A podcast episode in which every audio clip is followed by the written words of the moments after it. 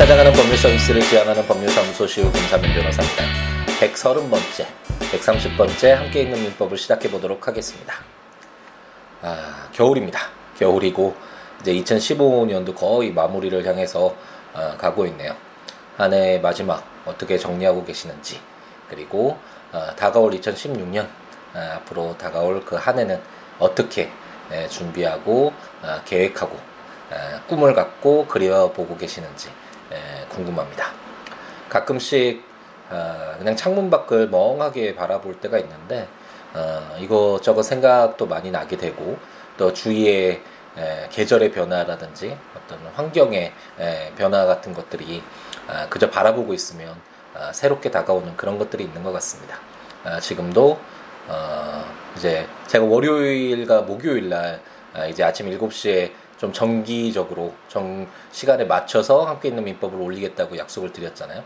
그러니까 약속을 안 했을 때는 이런 정기적으로 올리겠다라는 그런 어떤 어, 계획이 없을 때는 아, 그래도 어떤 일이 있거나 이랬을 때는 녹음을 못 하고 이게 시간이 넘어가는 그런 경우도 있었는데 그래도 가끔가다 이렇게 어, 계획적으로 뭔가 딱 목표로 삼아 아, 두는 것이 아, 좀 좋을 때가 있는 것 같긴 합니다. 이렇게 월요일이라 목요일과 월요일 날 아, 아, 팟캐스트를 반드시 함께 있는 민법을 올리겠다라고 약속을 드렸기 때문에 아, 지금도 이제 수요일 저녁 시간에 이제 내일 올릴 아, 함께 있는 민법 팟캐스트 녹음을 하기 위해서 아, 앉아 있고요.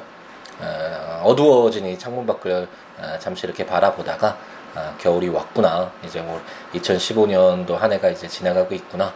아, 이런 저런 생각들이 에, 많이 스쳐 지나가는 것 같습니다. 마지막 얼마 남지 않은 올 한 해 정말 멋지게 에, 마무리될 수 있도록 처음 시작하는 것도 중요하지만 에, 마무리가 정말 중요하잖아요. 그 마무리가 어떻게 되느냐에 따라서 아, 그동안 해왔던 것들이 에, 많이 에, 결론 지어지는 아, 마지막에 남는 에, 그 순간들이 정말 중요한 것 같고요. 마지막 행복한 한 해로 기억될 수 있게끔 2015년이 그런 한 해로 기억될 수 있게끔 잘 에, 나머지 시간들 채워갔으면 좋겠습니다. 어, 지금 저희가 지금 어떤 위치에 있죠? 민법 1100개가 넘는 이 방대한 조문들을 어, 1조부터 1100조가 넘는 그 조문들을 하나하나 천천히 읽어보자라는 어, 목표를 가지고 시작했고 이제 1년이 넘는 시간 동안 아, 이렇게 읽어오면서 한 중간 정도 내용으로 봤을 때는 사실 민법의 중간 이상을 공부를 한 것 같은데 조문으로서는 지금 저희가 오늘 공부할 게 456조부터 459조니까 한 500개 500 어, 조문이 500개의 조문이 어, 채안 되니까 아, 이제 반이 조금 안 되는 에, 그런 조문들을 에, 공부를 했습니다. 이제 읽어 나가면서 아 그 처음에 읽었을 땐 법조문이 전혀 생소하기 때문에 용어도 생소하고 이 책의 형식 이 문장 형식도 어, 너무나 어, 그동안 현실에서 이게 자연스럽게 쓰는 그런 형식이 아니기 때문에 생소하고 이게 어, 무슨 말인가 아, 도무지 우리나라 말이 맞는가라는 의문이 들 정도로 아, 좀 읽기 힘들었지만 어, 이제 1년이 넘는 시간 동안 어, 450개가 넘는 조문들을 읽어가면서 이제 어느 정도 좀 틀이 지어지죠. 물론 지금 뭐 처음 듣는 들으시는 분들도 계실 거고 한동안 듣다가 또 안 듣다가 이제 새롭게 또 어, 들으시는 분도 어, 계실 거고 여러분이 계시겠지만 만약 처음부터 저와 함께 어, 천천히 읽어오셨던 분이라면 어, 이제는 읽었을 때 어, 어색하지 않는 어, 당연히 아, 이런 형식으로 쓰여졌구나. 내용은 약간 다를 수가 있고 거기에 쓰이는 용어는 약간 다를 수가 있지만 어, 어느 정도의 전체적인 틀을 알고서 이런 형식을 알고 접근하는 것과 전혀 모르는 상태에서 접근하는 것은 어, 정말 많이 다르잖아요. 이제는 어느 정도 어, 좀 편안한 마음을 갖고 익숙한 어, 그런 전제에서 어, 조문들과 접근할 수 있게 됐지 않았을까 아, 그런 생각이 드네요.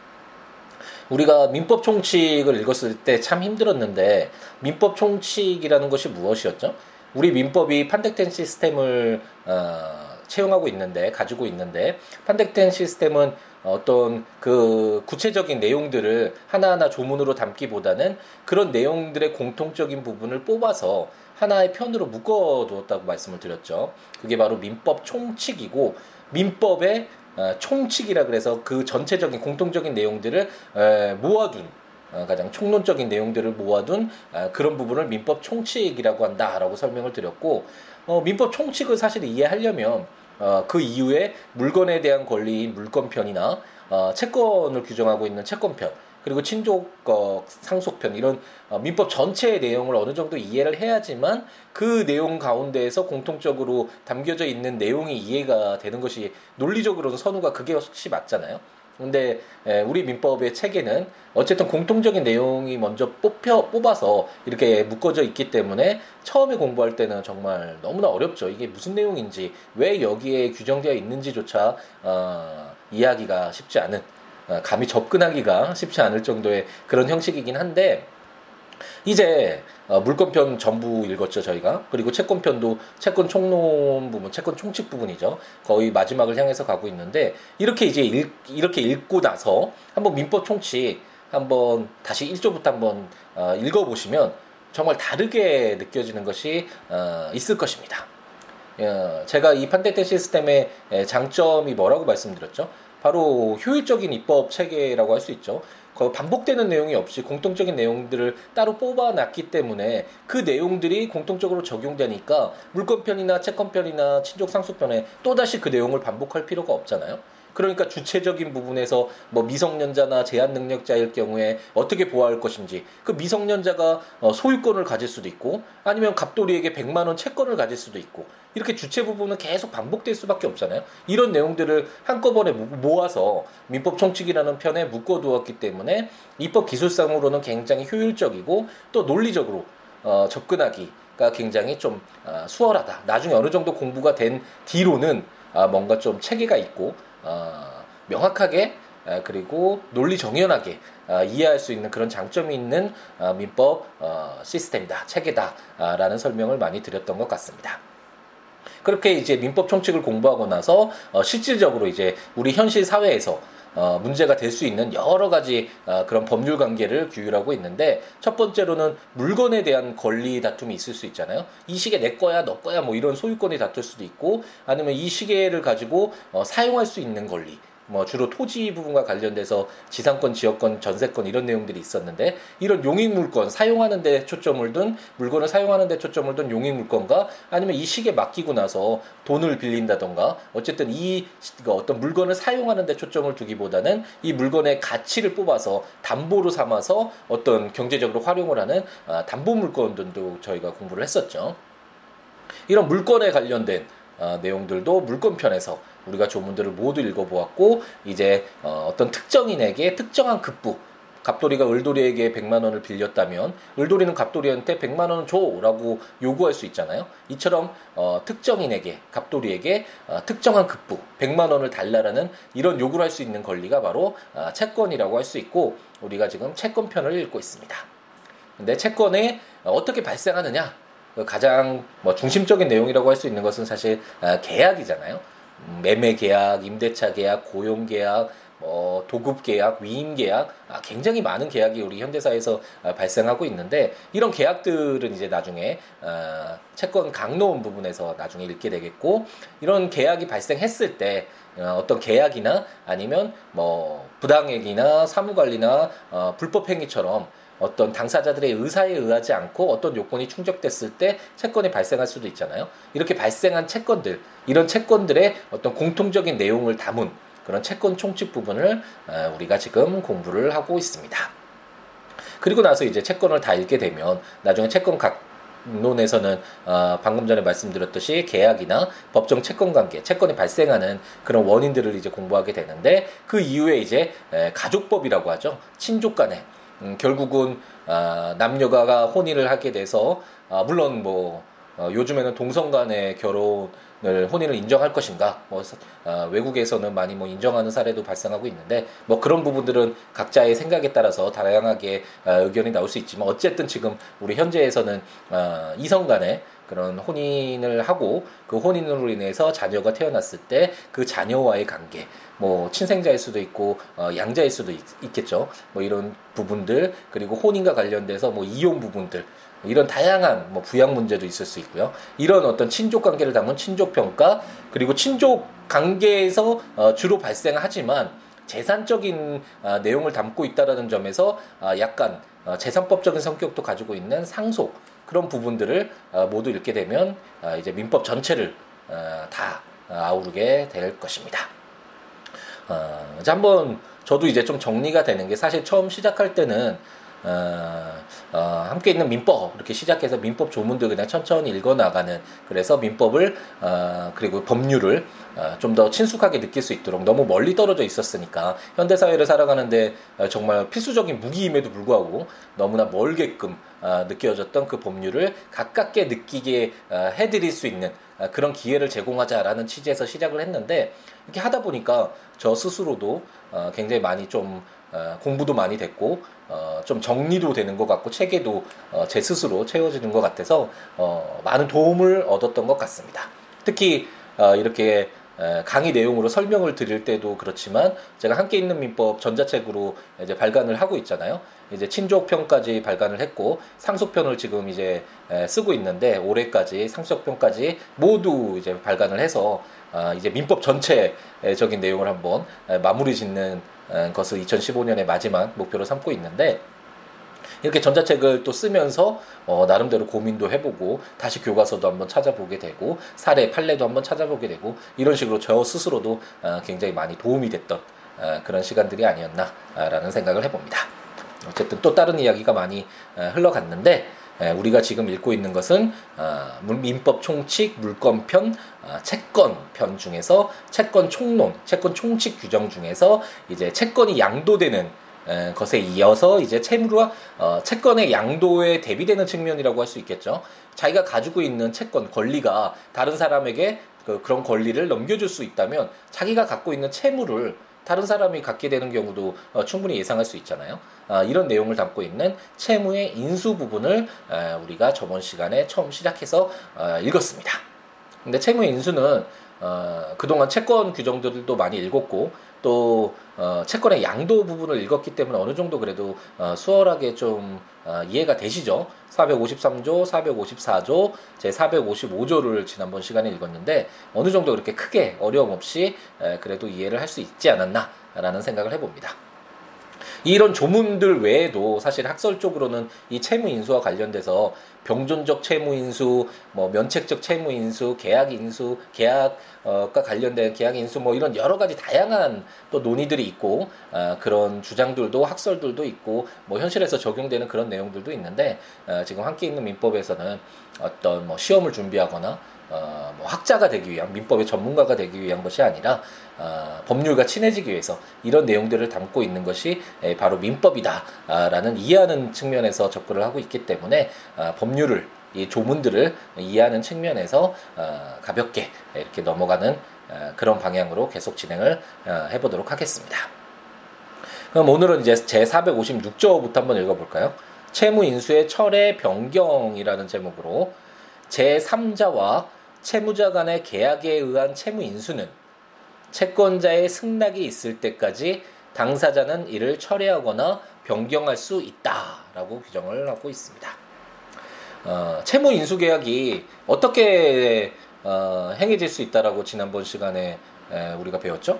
453조에서는 어, 제3자가 채권자와 계약으로 채무를 인수하는 경우가 있을 수 있다라는 걸 어, 배웠고 제 454조에서는 제 3자가 채권자가 아니라 채무자와 어, 계약을 인수하는 어, 경우에 관련돼서 규정을 한번 살펴보았잖아요. 그래서 크게 봤을 때는 갑돌이가 을돌이에게 어, 100만 원을 지급해야 되는 채무가 있다라고 한번 가정을 해보죠. 을돌이가 채권자고 갑돌이가 채무자잖아요. 근데 갑돌이의 사정을 너무 딱하게 여긴 병돌이가 아, 내가 대신 갚아줄게 라고 나설 수 있는데 어, 이 병돌이가 채권자인 을돌이와 아, 내가 그 갑돌이가 가지고 있는 채무 내가 대신 갚을게요. 라고 말해서 뭐 을돌이가 보기에도 갑돌이보다는 병돌이가 재산이 더 많아서 그래 네가 갚어 라고 뭐 이렇게 인정해주는 그런 채무 인수 계약 채권자와 제3자 계약을 인수하겠다라는 그 사람이 어, 체결하는 채무 인수 계약이 있을 수 있고 을돌이는 모르는 상태에서 어, 병돌이가 갑돌이의 사정을 너무 딱하게 여겨서 갑돌아 내가 대신 갚아줄게 라고 채무자와 제3자가 어, 이렇게 채무를 인수하겠다라는 어, 계약을 체결할 수도 있을 것입니다. 그러니까 크게 보면 이 두 가지가 있을 수 있는데 제 456조에서는 제3자와 채무자 간의 계약에 의한 채무 인수는 그래서 아까 말씀드렸듯이 어, 병돌이가 채권자인 을돌이와 채무 인수 계약을 한 것이 아니라 어, 갑돌이와 둘 사이에서만 채무 인수를 하겠다라는 의사의 어떤 합치가 있었을 때 어, 채권자의 승낙이 있을 때까지 을돌이의 승낙이 있을 때까지 당사자는 이를 처리하거나 변경할 수 있다라고 해서 병돌이가 처음엔 갑돌이의 사정을 너무 딱하게 여겨서 어, 내가 대신 갚아줄게라고 했지만 어, 을돌이가 그 실질적으로 가장 중요한 것은 채무인수에서 가장 중요한 것은 채권자의 입장이라고 했잖아요. 채권자로서는 어쨌든 자기 채권을 반환받는 것이 어, 목적인 것이고 그것이 뭐 갑돌이가 갚든 병돌이가 갚든 상관은 없는데 만약 갑돌이가 재산이 많아서 뭐 당연히 자기 채권을 반환받을 수 있을 거라고 뭐 생각하고 안심하고 있었는데 갑자기 채무 인수가 일어나서 재산이 하나도 없는 병돌이가 어 채무자가로 된다면 그 채권자인 을돌이 입장에서 너무나 어, 억울한 일이 되잖아요. 자기 채권을 반환받을 수 없게 되니까 그런 위험이 발생하니까 그렇기 때문에 어떤 채권자를 중심으로 좀 바라볼 필요가 있는데 채무 인수는 어, 그렇기 때문에 어, 제 3자와 채무자 간의 계약에 의한 채무 인수, 그러니까 병돌이와 갑돌이 간의 채무자와 어, 채무를 인수하겠다라는 병돌이 사이의 계약을 한 경우에는 어, 채권자가 어, 승낙을 해야지만 그 효력이 발생한다라고 말씀을 드렸죠.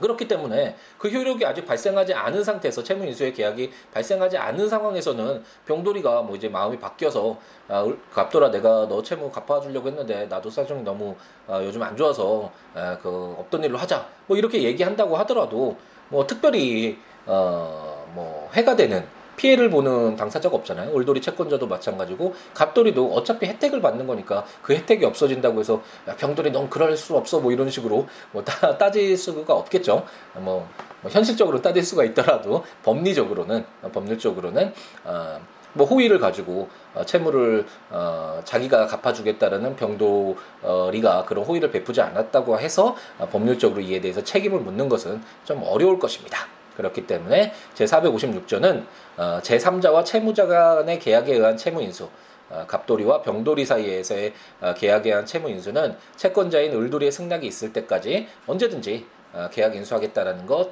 내용을 철회하거나 아니면 내용을 뭐 100만 원을 갚아야 되는데 50만 원만 갚게 내가 요즘 사정이 안 좋아서 이런 식으로 변경할 수도 있다라는 어, 내용이었습니다. 제 457조를 보면 채무 인수의 소구표라는 제목으로 채권자의 채무 인수에 대한 승낙은 다른 의사 표시가 없으면 채무를 인수한 때에 소급하여 그 효력이 생긴다.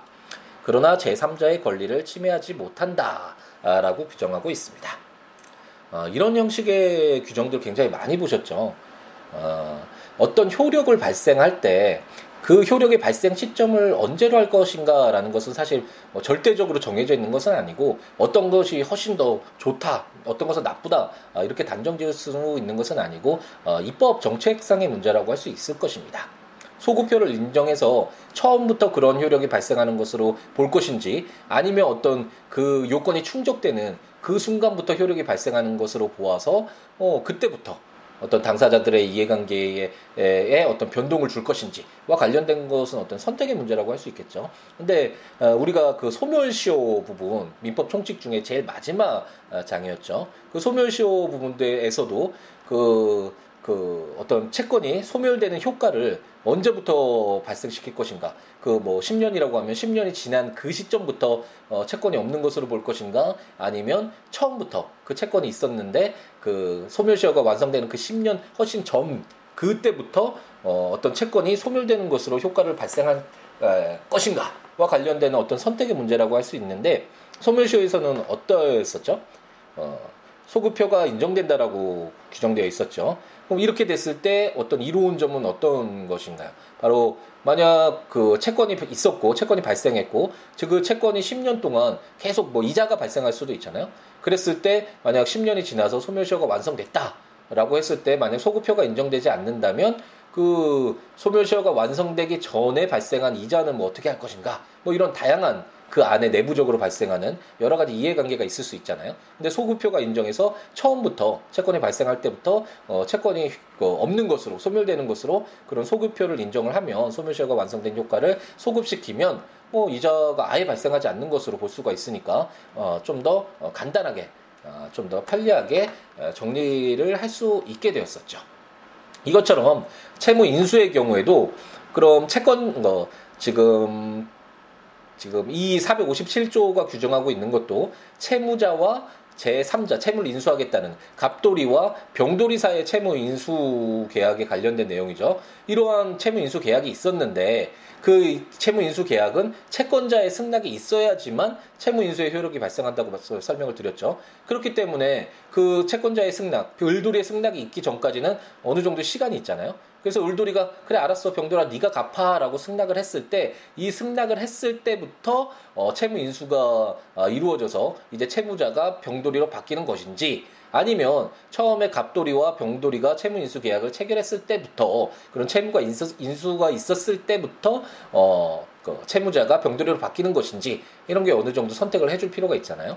457조는 채무 인수도 소멸시효와 마찬가지로 어, 채, 채권자의 채무 인수에 대한 승낙은 다른 의사 표시가 없으면 채무를 인수한 때 소급하여 그 효력이 생긴다라고 해서 만약 을돌이가 그래 너 채무 인수한 거 인정할게라고 승낙을 하면 처음에 어, 갑돌이와 병돌이가 채무 인수 그 계약을 할 때 채무 인수를 했을 때부터 어, 채무자는 이제 을돌이인 것으로 그런 효력이 발생하는 것으로 어, 인정을 하고 있습니다.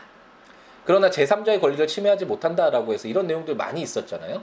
그, 어, 그 안에 그 시간적인 간격이 있고 그 시간에 따라서 뭐 채권자도 그렇고 채무자도 그렇고 자신의 권리를 어, 처분하거나 뭐 다른 쪽으로 행사하거나 여러 가지 변동사항이 있을 수 있는데 이런 내용들을 만약 그 채무 인수의 효력이 소급한다라는 이유만으로 이미 어느 정도 다 어, 정리가 되고 새로운 어, 변동사항이 다 이미 끝났는데 그것들을 다 처음으로 다시 되돌려서 어, 어 기존에 있었던 것들을 어, 좀 그러니까 기존에 거래가 안전되어 있던 것을 파괴시킨다면 거래 안전에 굉장히 큰 어, 피해가 발생할 수도 있겠죠. 그렇기 때문에 대체적으로 어, 우리가 야 지금 민법조문을 읽어오면서 어느 정도 느끼셨겠지만 아, 이렇게 소구표가 발생할 때에는 하지만 기존에 이제 그 소급표가 발생하기 전까지 발생했던 여러 가지 그런 현상들 그런 것들을 다 소급적으로 어, 되돌리는 것은 너무나 혼란을 줄 수가 있잖아요. 그렇기 때문에 제3자의 권리를 침해하지 못한다라는 그런 단서 조항을 두어서 어, 거래 안전을 보호하는 어, 그런 규정들이 에, 많이 에, 우리가 읽어보았습니다. 채무 인수도 마찬가지네요. 제458조 한번 읽어볼까요? 전 채무자의 항변 사유라는 제목으로 인수인은 전 채무자의 항변할 수 있는 사유로 채권자에게 대항할 수 있다라고 규정하고 있습니다. 어떤 내용일까요? 어, 이제 어느 정도 내용이 에, 내용이나 그런 용어 같은 것들이 좀 친숙하시죠? 인수인 이제 어, 병돌이가 100만 원, 갑돌이가 을돌이에게 갚아야 될 100만 원의 채무를 인수를 했잖아요. 그런데 이제 채무 인수를 뭐 승낙하기 전에 을돌이가 승낙하기 전에 갑돌이가 채무자인 갑돌이가 채권자의 을돌이에게 50만 원 받아야 되는 그런 채권이 이미 발생했다고 한번 가정을 해보죠.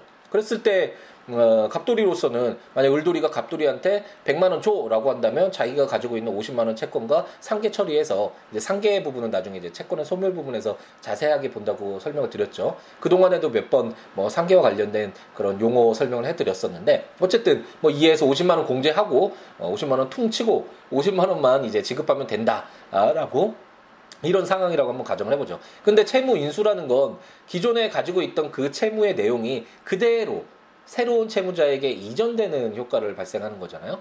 그렇기 때문에 채권자로서는 을돌이로서는 갑돌이가 갚든 어, 병돌이가 갚든 어, 채무자가 변동된다라는 것 외에는 어느 정도 그 성질이 그대로 유지되는 것으로 그래서 만약 갑돌이에게 50만 원만 어, 줘야 되는 거였으면 아, 받아야 되는 것이었으면 어, 을돌이가 어, 병돌이로 바뀌었다고 해서 병돌이한테는 100만 원 어, 받게 하는 것은 어, 좀 과도하게 채권자를 보호하는 것이 되겠죠. 그렇기 때문에 인수인은 병돌이는 전 채무자에 항변할 수 있는 사유로 전 채무자인 갑돌이가 을돌이에게 50만 원 상계 처리하고 50만 원만 지급할 거야. 라는 이런 항변할 수 있는 사유로 어, 채권자인 을돌이에게 대항할 수 있다라고 규정을 해서 어, 병돌이도 만약 을돌이가 100만 원 빨리 갚아 네가 이제 갑돌이가 100만 원 갚아야 되는 채무 인수했잖아 네가 채무자니까 100만 원 갚아라고 얘기하더라도 전 채무자인 갑돌이가 가지고 있는 50만 원의 채권 그 채권을 상계 처리해서 50만 원만 지급하겠다라고 할 수 있다라고 규정을 하고 있습니다.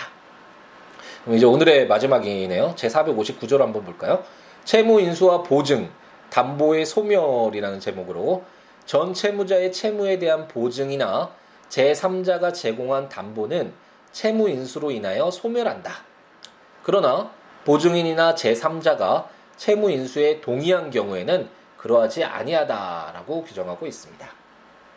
예를 들어보죠. 이제 갑돌이가 을돌이에게 어 이제 100만 원 지급해야 되는 채무가 있는데 에, 병돌이가 보증인의 지위에 있었다라고 한번 가정해 보죠. 우리가 보증도 이제 잘 알게 됐죠. 보증 채무도 어 기존에 어 수인의 채권자 채무자 한 명의 채권자와 한 명의 채무자인 경우가 뭐 많을 수도 있지만 어 여러 명의 채권자 여러 명의 채무자일 수도 있잖아요. 그랬을 때 어떻게 그 당사자들 간의 이해관계를 규율할 것인가와 관련돼서 뭐 분할 채권, 분할 채무, 어 불가분 채권, 불가분 채무, 연대 채무, 보증 채무 이렇게 해서 보증 채무가 어떤 것인지도 어 우리가 자세하게 조문들 살, 어 살펴보았죠. 그것처럼 병돌이가 보증인의 지위에 있었는데 보증인이 병돌이가 된 이유가 뭘까요? 그것은 갑돌이 때문이겠죠. 어, 뭐 제3자가 아니라 갑돌이의 대부분은 뭐 친분이나 아니면 그 당사자 내부 사이에 어떤 뭐 이해관계가 있을 수도 있지만 경제적인 이해관계가 있을 수 있지만 어쨌든 뭐 이 상황에서는 갑돌이의 친분 때문에 병돌이가 보증인의 지위에 있었다라고 한번 가정해 보죠. 어, 그런데 이제 갑돌이가 너무 그 100만 원 채무를 갚지 못해서 힘들어하니까 어, 갑돌이의 어, 절친인 어, 베스트 프렌드인 어, 정돌이가 어, 그러면 채무를 인수를 하겠다. 라고 어, 이야기를 했고 채권자인 을돌이도 정돌이가 재산이 많아서 어 그래 뭐 승낙하겠다 이렇게 한번 가정을 해보죠. 그랬을 경우에 그럼 병돌이가 계속해서 그 100만 원을 갚아야 되는 채무에 보증인의 지위에 계속 남아 있어야 되느냐 어, 라는 것이 문제될 수 있겠죠. 어, 그런데 갑도 어, 병돌이는 갑돌이와의 어떤 내부적인 상하정 아니면 뭐 친분 관계 때문에 보증인이 됐는데 이제 어, 새롭게 어, 정돌이가 새로운 채무자로 어, 자그 그 채무를 전부를 가져갔는데 어, 그때도 어, 갑도 아, 병돌이 네가 그 보증인으로서의 지위는 계속 어, 부담해야 된다. 정돌이가 갚지 않으면 어, 네가 그 보증 채무도 이행해야 된다라고 어, 한다면 어, 보증인인 병돌이에게 너무 가혹하겠죠. 그렇기 때문에 전체 회무자의 채무에 대한 보증이나 제3자가 제공한 담보는 채무 인수로 인하여 소멸한다라고 규정해서 전 채무자의 채무, 갑돌이의 채무에 대해서 병돌이가 한 보증은 만약 채무가 인수, 채무 인수가 일어나서 어, 정돌이가 채무자가 된 경우에는 이제 보증이 이제 소멸한다라고 해서 아, 병돌이가 보증인의 지위에서 벗어날 수 있다라고 규정을 하고 있습니다. 하지만 만약 보증인인 병돌이가 어, 채무 인수하는 것에 동의하겠다. 뭐 내가 보증 계속 보증인의 지위에 있겠다라고 동의한 경우에는 뭐 어, 특별히 보증인을 보호할 필요가 없겠죠. 그러한 경우에는 어, 당연히 병돌이로서는 어, 정돌이가 어, 부담하고 있는 100만 원의 채무를 어, 계속 보증인의 지위로서 어, 이렇게 책임을 져야 된다라고 어, 이해를 하시면 되겠습니다. 네, 이제 보증 채무가 아니라 지금 채무 인수 규정도 모두 읽어보았습니다. 채무 인수 규정이 7개의 조문이었는데 어, 지난 시간에 3개의 조문 에, 그리고 오늘 이제 4개의 조문을 어, 읽음으로 해서 채무 인수도 끝이 났고 드디어 에, 이제 채권 총론 부분에서 이제 채권 총칙 규정들 중에서 어, 채권의 효력 부분이 굉장히 중요하다고 설명을 드렸었죠. 만약 채무가 이행되지 않았을 때 그 채권자로서는 그 채권의 효력으로서 어떻게 자기 채권을 반환받을 수 있는가. 가장 중요한 것이 어, 손해배상을 청구해서 어, 그로 인해서 자기 채권을 어, 보전받는 그런 어, 방식을 취했잖아요. 그런 채무 불이행과 관련된 내용이 굉장히 중요한 부분이었는데 채권 총칙에서 또 하나의 굉장히 중요한 부분이라고 할 수 있는 이제 채권의 소멸 부분을 한번 다음 시간부터 읽어보도록 하겠습니다. 어떤 내용이든 어떤 권리든 무엇이든 아, 발생이 있었으면 그 발생과 그, 그 권리 내용이 어떤 것인지 확인했으면 그런 권리가 이제 소멸하는 아, 그런 내용들도 자연적으로 아, 우리가 검토를 해봐야 되겠죠. 그래서 크게 보면 법률도 굉장히 어려운 것 같지만 어떤 제도를 보면 그 제도의 발생부터 해서 그 유지 그리고 나중에 소멸하는 그 전체적인 틀 속에서 바라보면 어느 정도 새로운 내용이라고 하더라도 아, 그래도 좀 쉽게 접근할 수 있지 않을까라는 생각을 해봅니다. 네, 이 함께 있는 민법 지금 조문들을 제가 최대한 어, 좀 자세하게 천천히 그리고 띄어서 이렇게 어떤 의미가 어, 연결되는 그런 단락으로 이렇게 묶어서 이제 읽어드리고는 있는데 아무래도 조문들 함께 보시면서 어, 들으시면 더 좋으시니까 어, 국가법령정보센터 어, 인터넷에서 치셔서 어, 여기 우리나라에서 시행되고 있는 법률들 모두 검색해 볼 수 있죠. 여기 민법 치셔서 해당 조문들 어, 보시면서 함께 있는 민법 들으셔도 좋고요. 제가 말씀드렸던 전자책으로 이제 민법 총칙, 물권편, 채권 총론, 채권 강론, 친족편 그리고 이제 상속편까지 어, 올해 안에는 나올 예정인데 어, 거기에 해당 조문들과 설명들 보시면서 어, 들으셔도 좋을 것 같습니다. 그리고 제가 매일같이 하루에 한 개의 조문씩 포스팅하고 있으니까요. 그 블로그에 포스팅하고 있는데 그 siwoolaw.net siwo.net에 오시면 어, 그냥 해당 조문과 설명들이 있으니까 어, 그거 보시면서 어, 들으셔도 좋을 것 같네요. 그 외에 어, 민법 외에도 여러 가지 이야기들 뭐 법률 상담도 좋고 어, 인생 이야기도 좋고 살아가는 이야기도 좋고 어떤 내용도 좋으니까 어, 저에게 연락을 취해서 함께하는 어, 즐거움 느꼈으면 좋겠고요.